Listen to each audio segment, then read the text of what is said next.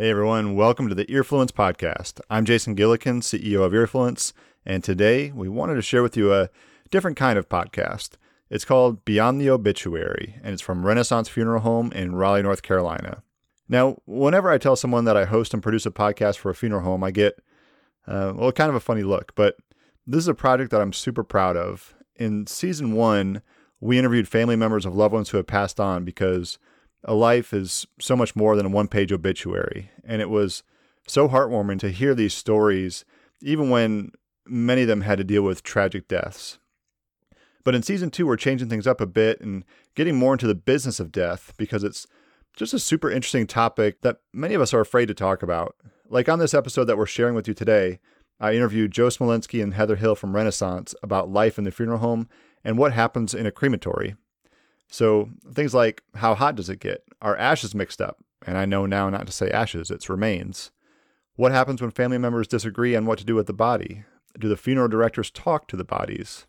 Anyway, really interesting content. So check it out and be sure to subscribe to Beyond the Obituary wherever you get your podcasts.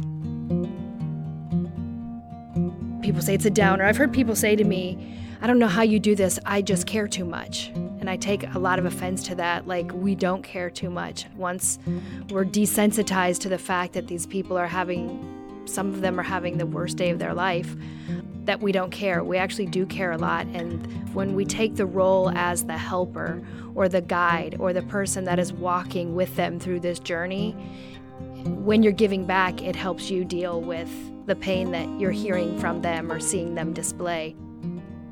Yeah, it's not an easy business. It's not for everybody. But there is a level or an aspect of it that you're giving back. And that, that's what the focus is. It's what you're providing for these people.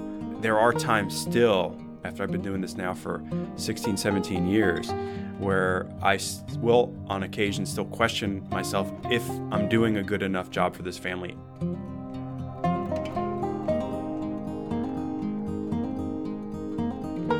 You're listening to the Beyond the Obituary podcast from Renaissance Funeral Home in Raleigh, North Carolina.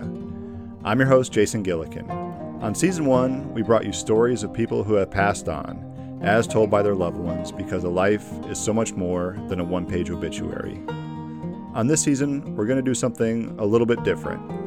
Joe Smolenski, funeral director and vice president of Renaissance, will be the host most of the time and we're going to dig deeper into the industry of death because there are so many questions that most of us are afraid to ask that we've been at least a little curious about. So, on this episode, Joe Smolenski, along with Renaissance funeral director Heather Hill, come on to answer your questions about what life is like at the funeral home and what exactly happens in a crematory. For Joe, he is a fourth generation funeral director dating back to the Smolenski Funeral Home in Brooklyn, New York, back in 1920. Joe's dad opened up Renaissance in Raleigh in 2003, and they wanted to build a community funeral home that had knowledge and experience in many types of ceremonies and rituals, a place where everyone is welcome. Over the past 17 years, they've done exactly that. Now, growing up in a family of funeral directors, Joe had a different childhood experience than most. My experience starts from maybe about 10 years old when I would visit the funeral home and be exposed to an embalming or a viewing or a visitation.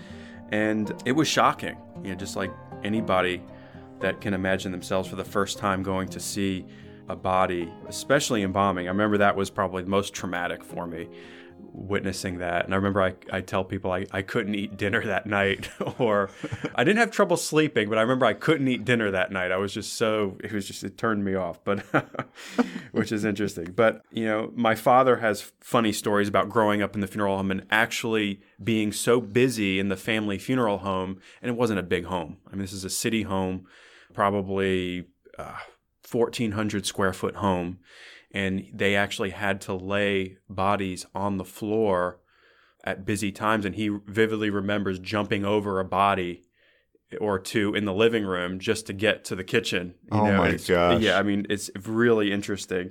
But um, you know those are some of the interesting stories that reside in the family. Um, but i did everything else every you know like kids my age. And i got exposed at 10 years old but slowly got used to the experience and I became involved more and more. And then in 2003, when we opened Renaissance Funeral Home, that's when it all began. Managing the day to day operations for me didn't begin until after I got my license, which might have been 2006. Once I got my license, I had a little bit more experience. And the late 2000s is when I, like 2009 or 10 is when I became a manager and started to get more involved with the day to day operations. Gotcha. Okay. And now you're a certified licensed crematory operator, which will last year, yeah. Yeah, which we'll get to in just a second here. But Heather, let's get to you. So you are one of the funeral directors here. You also run Death Cafe here. I've seen you in action. You're very good at what you do because you're, you know, so warm, caring, empathetic. If if you had to picture a perfect funeral director, it would be what you do basically. But how did you get into it? Like why why the funeral home? Well, thank you for saying such kind things, Jason. I appreciate that. That's hard to hard to roll off of that one, but thank you.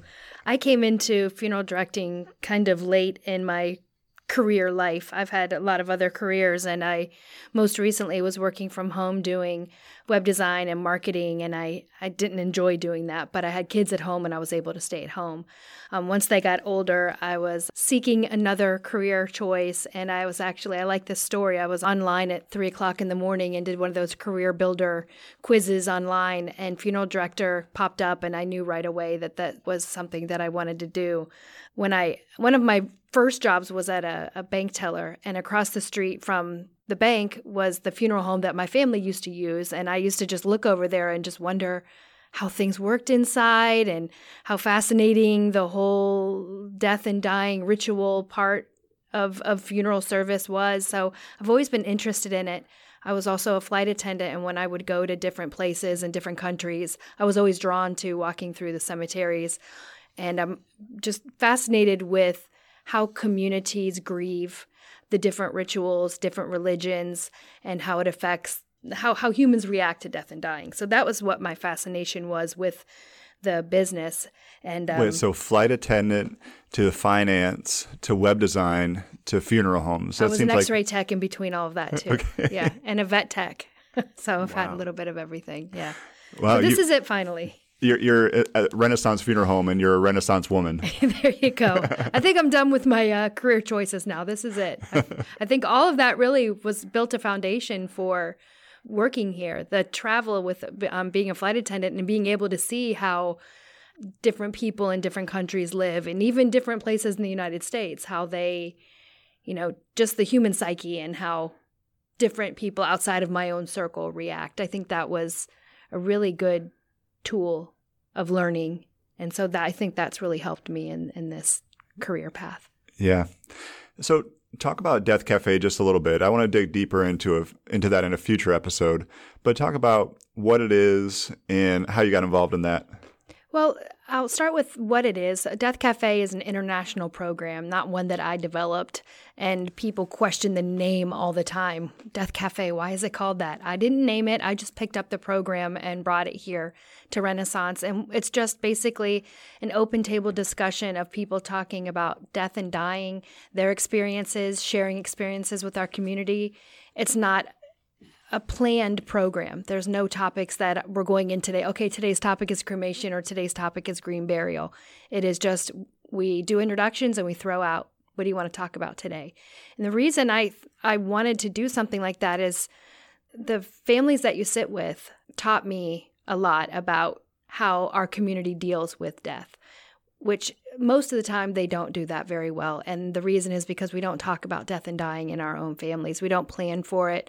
We don't talk about what we want. And seeing the turmoil of families not being able to decide does mom or dad want cremated? Did they want to be buried? If they wanted to be buried, did they want to be buried back home? Which, you know, a lot of times is back up north.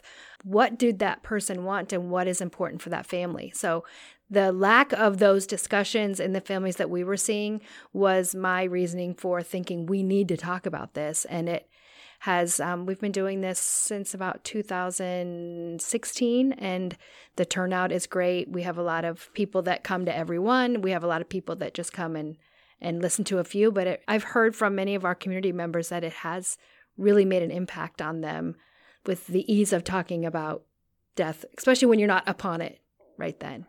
Yeah. And having grown up in a typical American family myself, we're not good at talking about death. Mm-hmm. And so I've been to a couple of these death cafes and it's really helpful, you know, to just just talk about it and, and talk about how it is a part of life. And in one of those death cafes, we actually toured the new crematory, mm-hmm. uh, which was really neat. But you talked about how families you know, sometimes are uncomfortable figuring out if they want cremation, if they want green burial, if they want a more traditional funeral home. Like, are you involved in that process as the funeral director? How, do, how does that all work? I think, of course, every family is different. Um, for those that come in and don't have an idea at all of what they're thinking, I think with a little bit of discussion, you can hear from them what's important to that family. I'll meet with a family, uh, which has happened several times. Mom loved to garden. She was outside all the time. She loved to to to walk through the park, and she loved trees. And I, so, have you thought about green burial, where she can nurture the environment that she loves so much? And that's a lot of times an option. Um, there are families that say, you know what, dad loved the water and we're, you know, we want to scatter his ashes in the water. So we sometimes, if they don't have any idea, through discussions like that, we can come up with a fit that would be right for them. And they always want to do right by their loved one. And, you know, I, we always discuss wherever their loved one is now, whatever your religion or your belief is, there's nothing hopefully but but love surrounding them. So any decision that you make is going to be the right decision for your family. So they're always worried about what other family members might think or what their one that has just died might think. So letting them know that it's okay to make a decision is what's important, I think. Yeah. Okay. And one of those options here is now cremation. So Joe, can you talk about building the crematory? Like is it typical for a funeral home to have a, a crematory on site?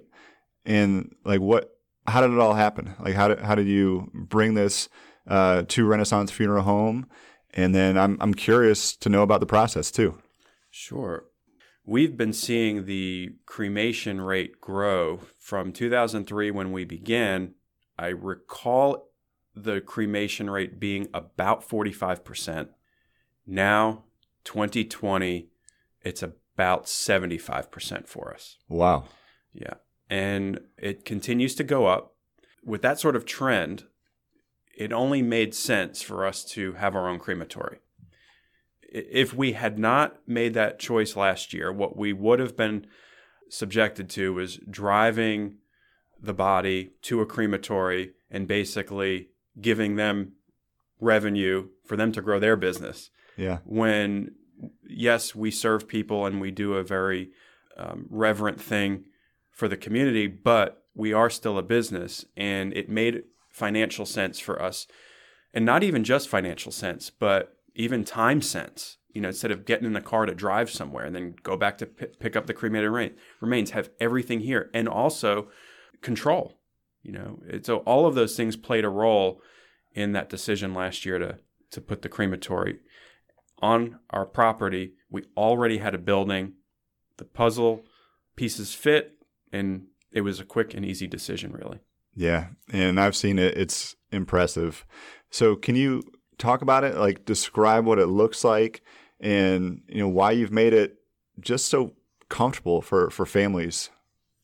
Well, I would say more than ninety percent of crematories that I've been to are your typical metal building or warehouse type building, tall ceiling, dusty concrete floor, loud, just un- an unattractive place to bring anybody, let alone a family that just lost somebody. Mm. It, it it would never be a place that you'd be proud of showing if you are a funeral home owner. And in the past, most funeral home owners and funeral directors did not offer to show their crematory to, to families. It was something done behind the scenes. Here, I will take I'll take your loved one from this point, and the next time that you will be in possession of your loved one's remains is when the cremation is complete. When I give you the urn, and that that's pretty standard. While we attempted to change that by making an attractive place for families to say goodbye one last time, even if it's just five minutes. For families that want the cremation but don't want a public service, they can pay their respects in this room. They can also just be back there to participate in the beginning of the cremation process. And by that, I don't mean seeing the body burn. By that, I mean just simply pushing the button to start the machine or pushing the button to open up the cremation or the retort. That's the name of the cremation machine is the retort. Open up that door. And, and some families want to help push in. Some families just want to witness the funeral directors push the casket in.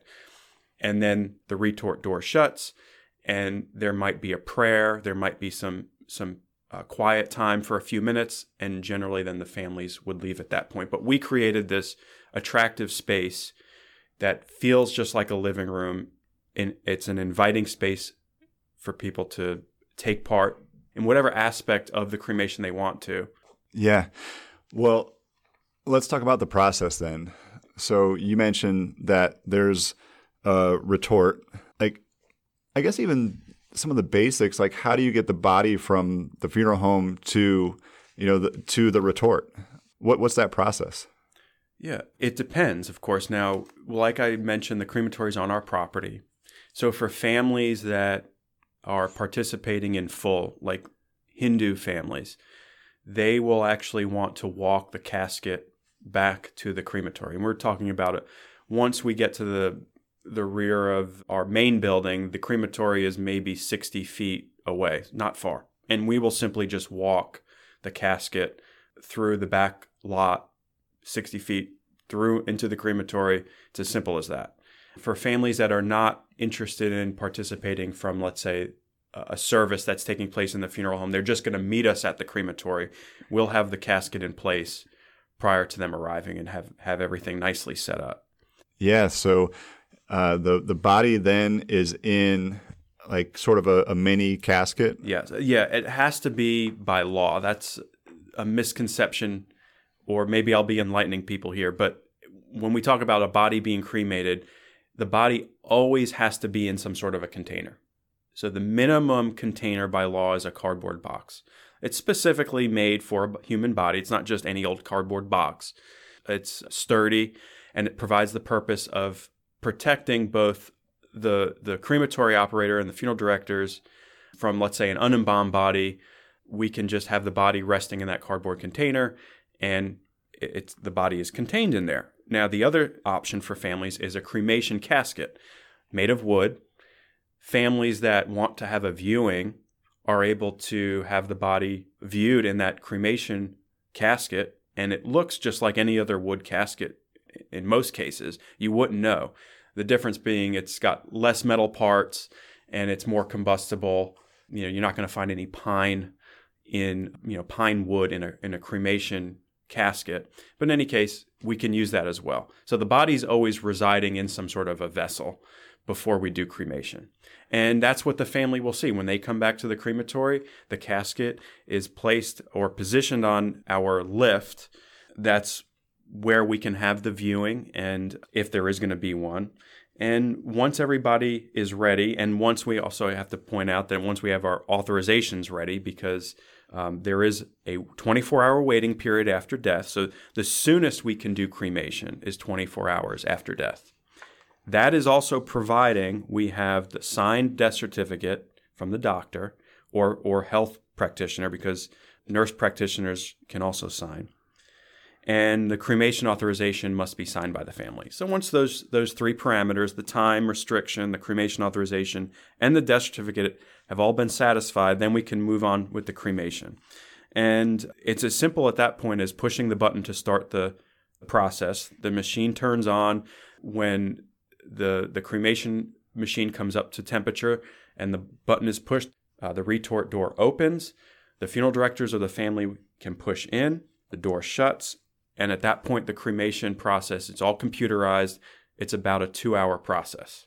And it's, it, it's flames then correct natural okay. gas it's it's fueled by natural gas uh-huh. ours is anyway i've heard of others being fueled by maybe propane but ours is fueled by natural gas and um, it is flame direct flame uh, there are two chambers probably won't get too complicated with that, but there are two chambers. There's a top chamber where the body and the container reside during the cremation, and there's a bottom chamber, which is the smoke burning chamber, which is why during a cremation you can go outside the crematory, look up at the chimney stack, and you will not see any smoke. Hmm. Which it's it's you know it's it's interesting because you're like, well, as hot as it is, shouldn't there be?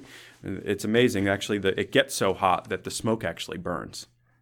And families will stay for a few minutes once the cremation starts. We've never had anybody stay for the two hours. Not that they couldn't, but we just haven't had any family stay. Normally, it's maybe five minutes. They will walk walk out, and at that point, the crematory operator will will manage the cremation. After the cremation is complete, we sweep the cremated remains out into a cooling pan. The cooling process takes maybe 30 minutes. And what what you're doing at that point really is taking the the remains of the cremation, which which are actually fragmented bone. You're allowing them to cool, and we then, after the cooling process, remove any metal parts from that. So some people have uh, hip replacement, knee replacements, uh, maybe even dental work, and we remove any of that because what's going to happen next is we take that, take those bone fragments, and pulverize them into a powder.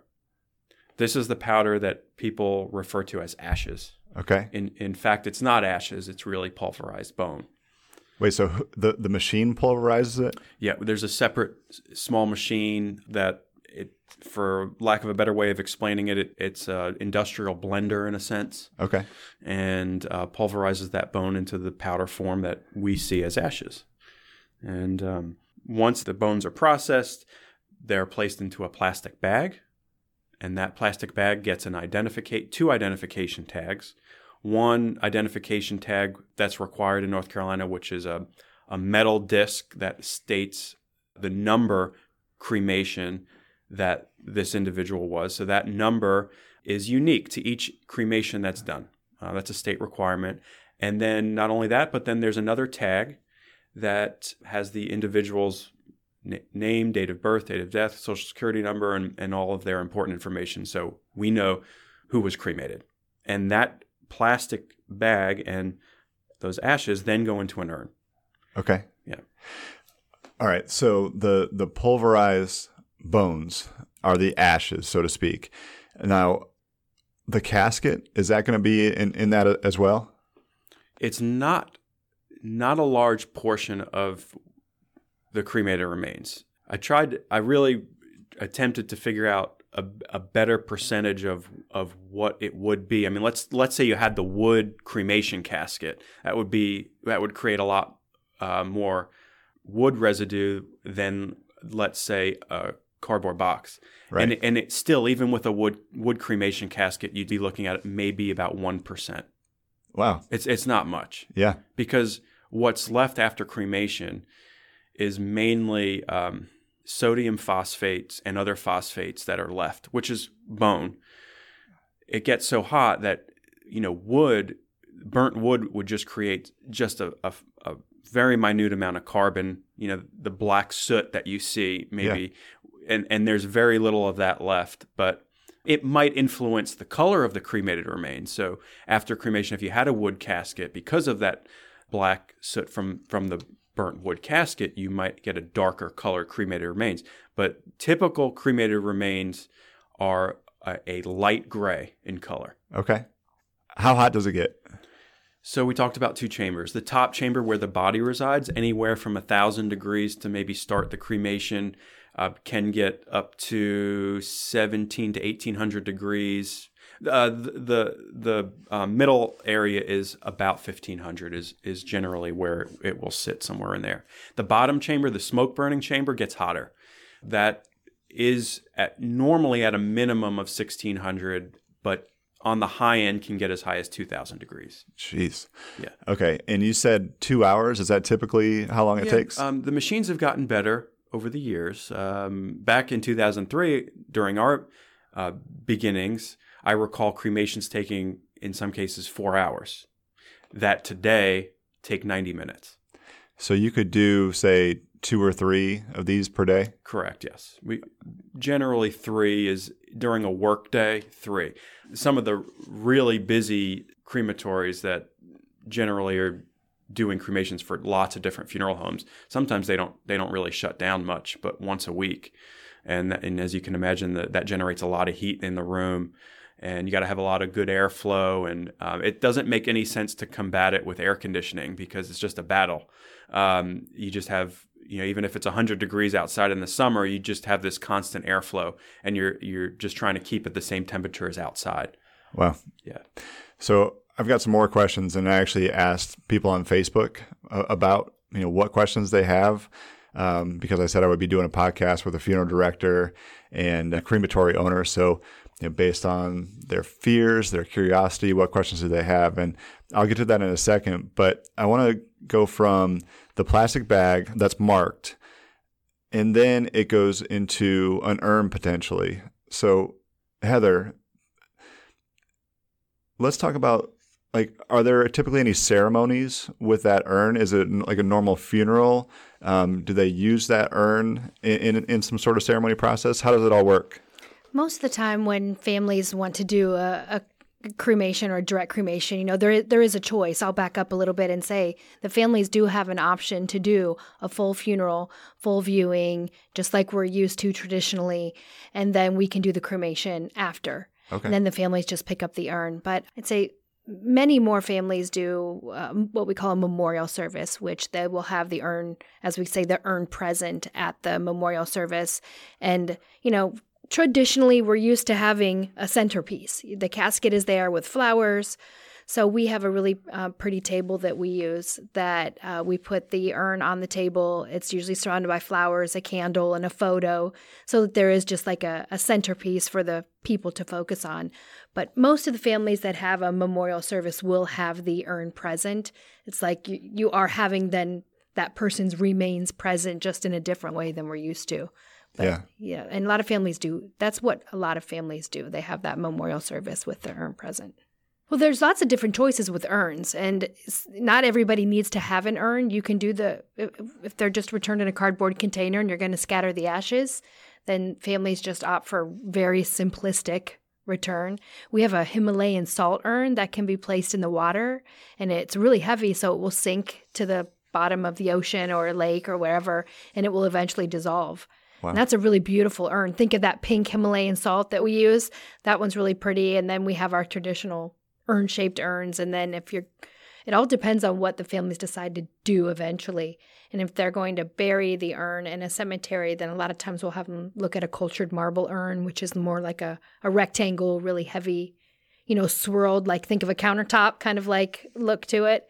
So those are all the different choices that people usually choose for their urns. So did you say that some people bury the urn in a cemetery? Yeah, a lot of families, you know, they they have a family plot or they've had, you know, when their parents bought these plots back in the 60s and 70s, so they still want the traditional feeling of being in their family cemetery, but they'll bury their cremated remains in their cemetery so they still have that feeling of that they're back with their family for gotcha. eternity.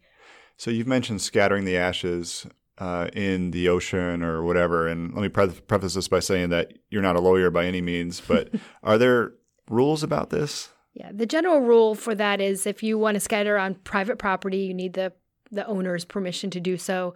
If you are scattering in the ocean or in a body of water, you need to be three nautical miles away from the water's edge. Yeah. Whoa. Mm-hmm. okay. Mm-hmm. oh, I've I've taken part in some uh, illegal activities then. we're, we're just smiling over here, just shaking our head. You know, there's no cremation police out there, but you know, you should follow the recommended guidelines. But yeah, okay. anything anything that I've missed as far as what the crematory is and in the process and everything like that? I think um, if anybody was questioning why do we pulverize the cremated remains? Again, that's the law. you know, the, the whole process is is really um, every every step is documented. Again, we follow the guidelines of the state, and there's a document that dictates when and what time and what was done during the cremation process. So we have to report that to the Board of Funeral Service, the North Carolina Board of Funeral Service, if there was ever a question. All of that paperwork for each individual cremation is filed in the crematory, and that's it. And we're, we're audited annually. The uh, funeral home is audited annually um, on pre needs, and the crematories are also audited generally not annually, but they are audited every two or three years or so. And if there is any question as to what is taking place at that crematory, like I said, we have those files in place. So if anybody from the Board of Funeral Service wants to, you know, just take a look into the files. But uh, the point is that we are just following the guidelines of what the state requires. And I don't know of any state that doesn't require pulverization, but the whole idea behind the pulverizing or the processing of the cremated remains is to not have any parts, bones, teeth that are visible in the bag. Um, when we talked about putting the cremated remains or the ashes in the bag, uh, the state doesn't want you to be able to look in there and be able to point out, oh, this was mom's finger or this was dad's tooth. So it, you cannot see. There's no distinguishing anything in the bag. Okay, gotcha. All right, well, let's get to uh, some of the questions from Facebook. And, and Heather asked some of her friends. I asked some of my friends. We got some really good questions here. So, Fred Larson asks Can donor organs be removed beforehand? They sure can. If the family chooses to be a donor, whether it's, you know, vital organs that happen, of course, before the the clinical death happens, or donating long bone or tissue or corneas, that can definitely happen before cremation. That has no effect on any of that. Okay. Now, this one doesn't necessarily have to do with cremation, more like just being involved in the funeral business here. Rachel Sheeran asks, Do you talk to the bodies? I think I would. Do you have any rituals or things you say to them in good faith or wishes? I do. I do talk to the, not everybody, but I do talk to a lot of the folks that I'm working with. Amy and I both do that. She's our apprentice that helps out a lot. I think it happens more so when I'm doing hair or nails. You know, you feel like you're well if you're at the beauty salon, you know, you're chatting with your your person. So I'll just say, "Oh, I'm making your hair look nice. You parted it on the right. You know, I'm to go by this picture or I usually talk about their family. Your daughter was lovely, and it's been a pleasure to meet them, and they're doing everything. They want you to look right, and they're doing everything that you asked. Um, it just sometimes feels awkward during that process to not say something or when i'm dressing them okay i'm going to put your arm through this this armhole or lift your leg we got to put your your socks on today. It's just, you know, I don't know. Uh, it's out of a, a comfort level for myself. Mm-hmm. And there's there's times where I have special families and a lot of tragic young deaths are tough, and I'll I'll sometimes lay my hands on them and say, you know, your mom misses you or loves you or something. Just and uh, that's of course, of course, helping me out in dealing with this tragic this tragic death. So it, it helps me to do it sometimes. I don't yeah. think I'm alone in that. Not not everybody does, but it's funny. Yeah, yeah I mean, it, you've got to do something, right? Yeah, yeah, yeah. Yeah, you can't you can't bring wine to work with you. That's true. Joe. Well, I, I have to point out that Heather is a very social person, and uh, but she's got a big heart, and uh, I think that was just displayed there. But no, I, I don't. Not that I don't have a heart and I don't care. but for me, it's it, it's more of just reverence, respect, and uh, I'm doing the family the honor of what they what they requested and, and what this individual that passed away wanted, and I go about it in peace, and I'm perfectly happy and, and okay with that. Yeah. All right. Joe Sachs asks, "What procedures are used to prevent mixing up people's ashes?" So Cremations are always done one at a time. The retort can only accept one body at a time based on its size. So, in that regard, you will only be able to do one cremation at a time. Uh, the only time where there could potentially be a problem at some crematories might be if they're doing cremations for a lot of funeral homes and this machine is just nonstop. And the only the mix up would likely be after the sweeping out of cremated remains and, and placing them in a cooling pan, and let's say you've got four cooling pans or five cooling pans sitting in the room, and you didn't accurately label ID those cooling pans or cremated remains. We don't have that problem here. We're not doing cremations for other funeral homes. We're not that that busy um, that we can't keep track of what we're doing. I personally do cremations one at a time and pulverize or process those cremated remains after they've been cooled immediately. And the tag and the ID follow that body or the remains at all points. There, there is just no question about whose cremated remains these are. And I welcome anybody that is listening, if they want to come to the funeral home, see the crematory, take a tour. I'll gladly show you what it's all about. And I think it might put more people at ease. We grew up understanding what it's like to be at a cemetery, what a cemetery is like. With the rate of cremation, what it is today, it only makes sense for more people uh, to get comfortable with what a crematory is like. There's nothing to be scared of or afraid of. Come see it. Sometimes knowledge and understanding is peace. That's right. And some people's, well, probably most people's understanding of it is what they have in their mind from what they've seen on CSI or who knows, Dexter or something like that. It, it doesn't have to be a, a place to be scared. Exactly. And, and you've made that crematory a place where people, again, can be comfortable. You had to choose Dexter. Love that show, though. oh, I miss it. I miss do it. So Wendy Strong asks, "What do you do with fillings from teeth, false joints, you know, all the rods in people's knees, and you know, all the all the fake bones?" We remove any metal parts. The- After the yeah, cremation. Yeah, after the cremation. The only the only um, device or devices we would remove prior to cremation would be a pacemaker or any th- sort of other battery operated devices. It's just common knowledge batteries and and heat don't mix. We have to remove those prior to cremation. And after cremation, we're removing any metal parts that remained after we have swept the cremated remains out. There are hip joints, sometimes knee replacements, dental fillings, correct, any, anything along those lines. They get removed and put to the side. We have a bin. Any metal parts get recycled. And in some rare instances, and I'll let Heather tell you one story that she experienced, but some families may request a metal piece back, and we have no problem with that. They aren't going to look the same. They'll be charred or you know darkened or blackened from the the process of cremation. But if a family does want a, a device back, yes, you can have the device back. It's okay. And as far as fillings and dental fillings go, silver, gold, number one, those fillings are not pure gold or pure silver. It's it's a mixture of different metals. And when the cremation process is complete, it's not like you get you, you have this gold nugget or this silver nugget sitting there and like, oh, I'm going to take this, I'm going to get rich.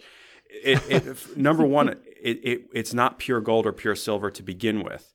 If a family member truly wants that that silver mix or gold mix filling back, they need to have it removed before the cremation. And, and the funeral home will not do it. They can definitely hire a hygienist, maybe, or a dent- dentist to come to the funeral home. Be happy to have that happen for them. But after the cremation, it's melted, it's changed form. It, in some cases, it might mix with some of the ashes. It's it's not something that any family member would want back, and it would have very little value, if any.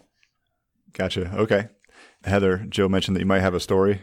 Yeah, I love this one about getting, you know, I, I, think the listeners may think, why would anybody want anything back? But I had a family, it was two sons and a their mom, and their dad had died. And they had asked me timidly if that their dad had a rod in their leg and they wanted that rod back and the mother was horrified. She couldn't believe that the kids had asked for this. And the kids i mean i'm speaking they're they're adult men now but they had said right after their parents got married he was in a really bad car accident and had a rod placed in his femur and that dad brought this up around the dinner table all the time about, well, you know, I have got that rod in my leg, so, you know, you guys have to go mow the lawn, or, you know, that rod in my leg. And so there was the legend of the rod in his leg, and these boys wanted that that rod in his leg back. And we were able to do that. And it, like I said, mom was embarrassed by it, but it brought those boys comfort to have the legendary rod back. I don't know if they share it uh, or pass it off during holidays or not, but they had a good explanation as to why, and I, I like that story, and we were able to do that for them. That's amazing. I, I, I wonder where that rod is now. Like, is it mounted up on a wall? no, is it just mantle, in the attic? Yeah. You know, where where is that? No, I love it. I love it. I love that story. I'll never forget yeah. that. Let's see here. This question is from Doug Henderson, and he asks, "To me, funerals and hospitals are places of despair. And how do you do it every day? Like, how do you compartmentalize? I I think that not every death is a tragic death.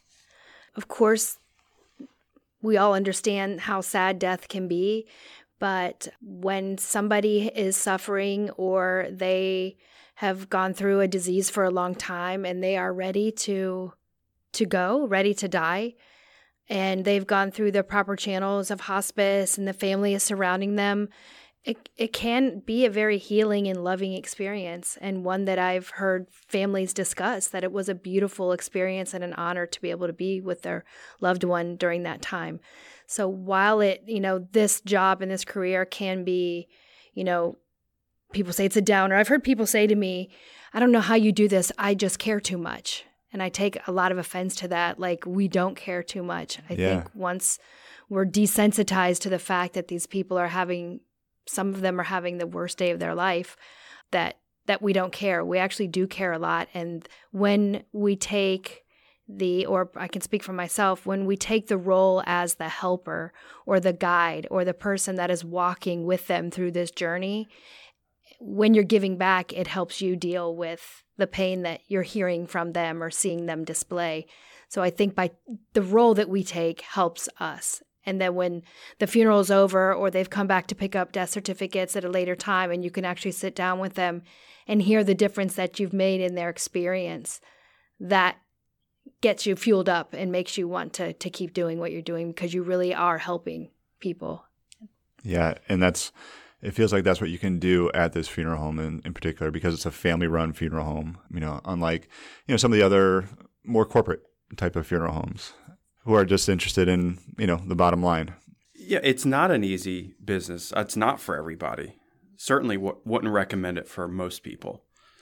But there is a level or an aspect of it that like heather had mentioned it's it's you're giving back. And that that's what the focus is. It's what you're providing for these people, whether they're they understand what you're doing for them or not.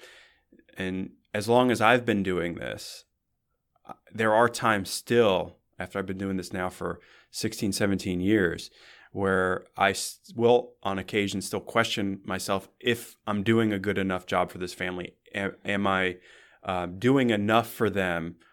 Whatever, just just questioning myself and and what what we are doing for the family. And after is all said and done, they are very thankful, and that's the reassurance that okay, they've noticed that you know what we've done for them. And it's not that you need that because even if they didn't say that, everything would I, I would likely still be content. But it is nice to hear because when your mind plays those games with you, saying are you doing enough for the family? Did you are you doing it right? Did you do everything you should have done? Could you have done more?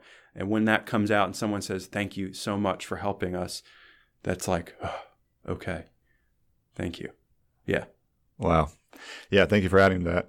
Well, this has been super interesting. I mean, thank you for sharing all about the the funeral home, all about the crematory.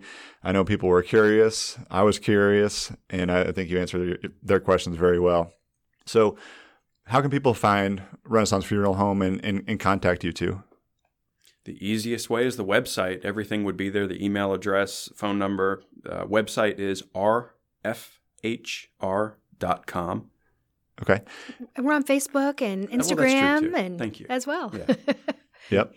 And then Joe, you're going to be doing more hosting of this show. You're going to be on the show more. Yes. And we've already recorded a couple episodes and you've got more in the queue. So talk about who you have coming up. And it's going to be more about the business of, of death and dying and funeral homes. Those they're all going to be interesting topics. We we don't want to bore people. We think that these would be topics that most people would be very interested in.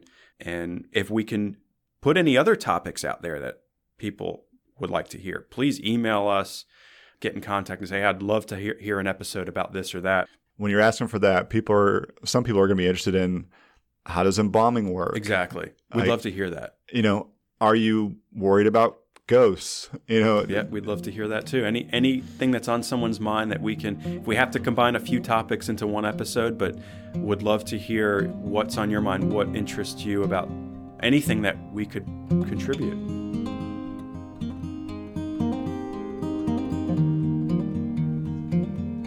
That was Joe Smolenski and Heather Hill from Renaissance Funeral Home in Raleigh, North Carolina. You can find more on Renaissance by visiting rfhr.com. This season, we'll be hearing more about the death industry, including upcoming episodes about anatomical gifting, organ donation, green burial, and how to become a funeral director. To be updated, be sure to subscribe to the show wherever you get your podcasts. Beyond the Obituary is edited and produced by Earfluence. Thanks for listening, everyone, and we'll see you in two weeks with a new episode of Beyond the Obituary.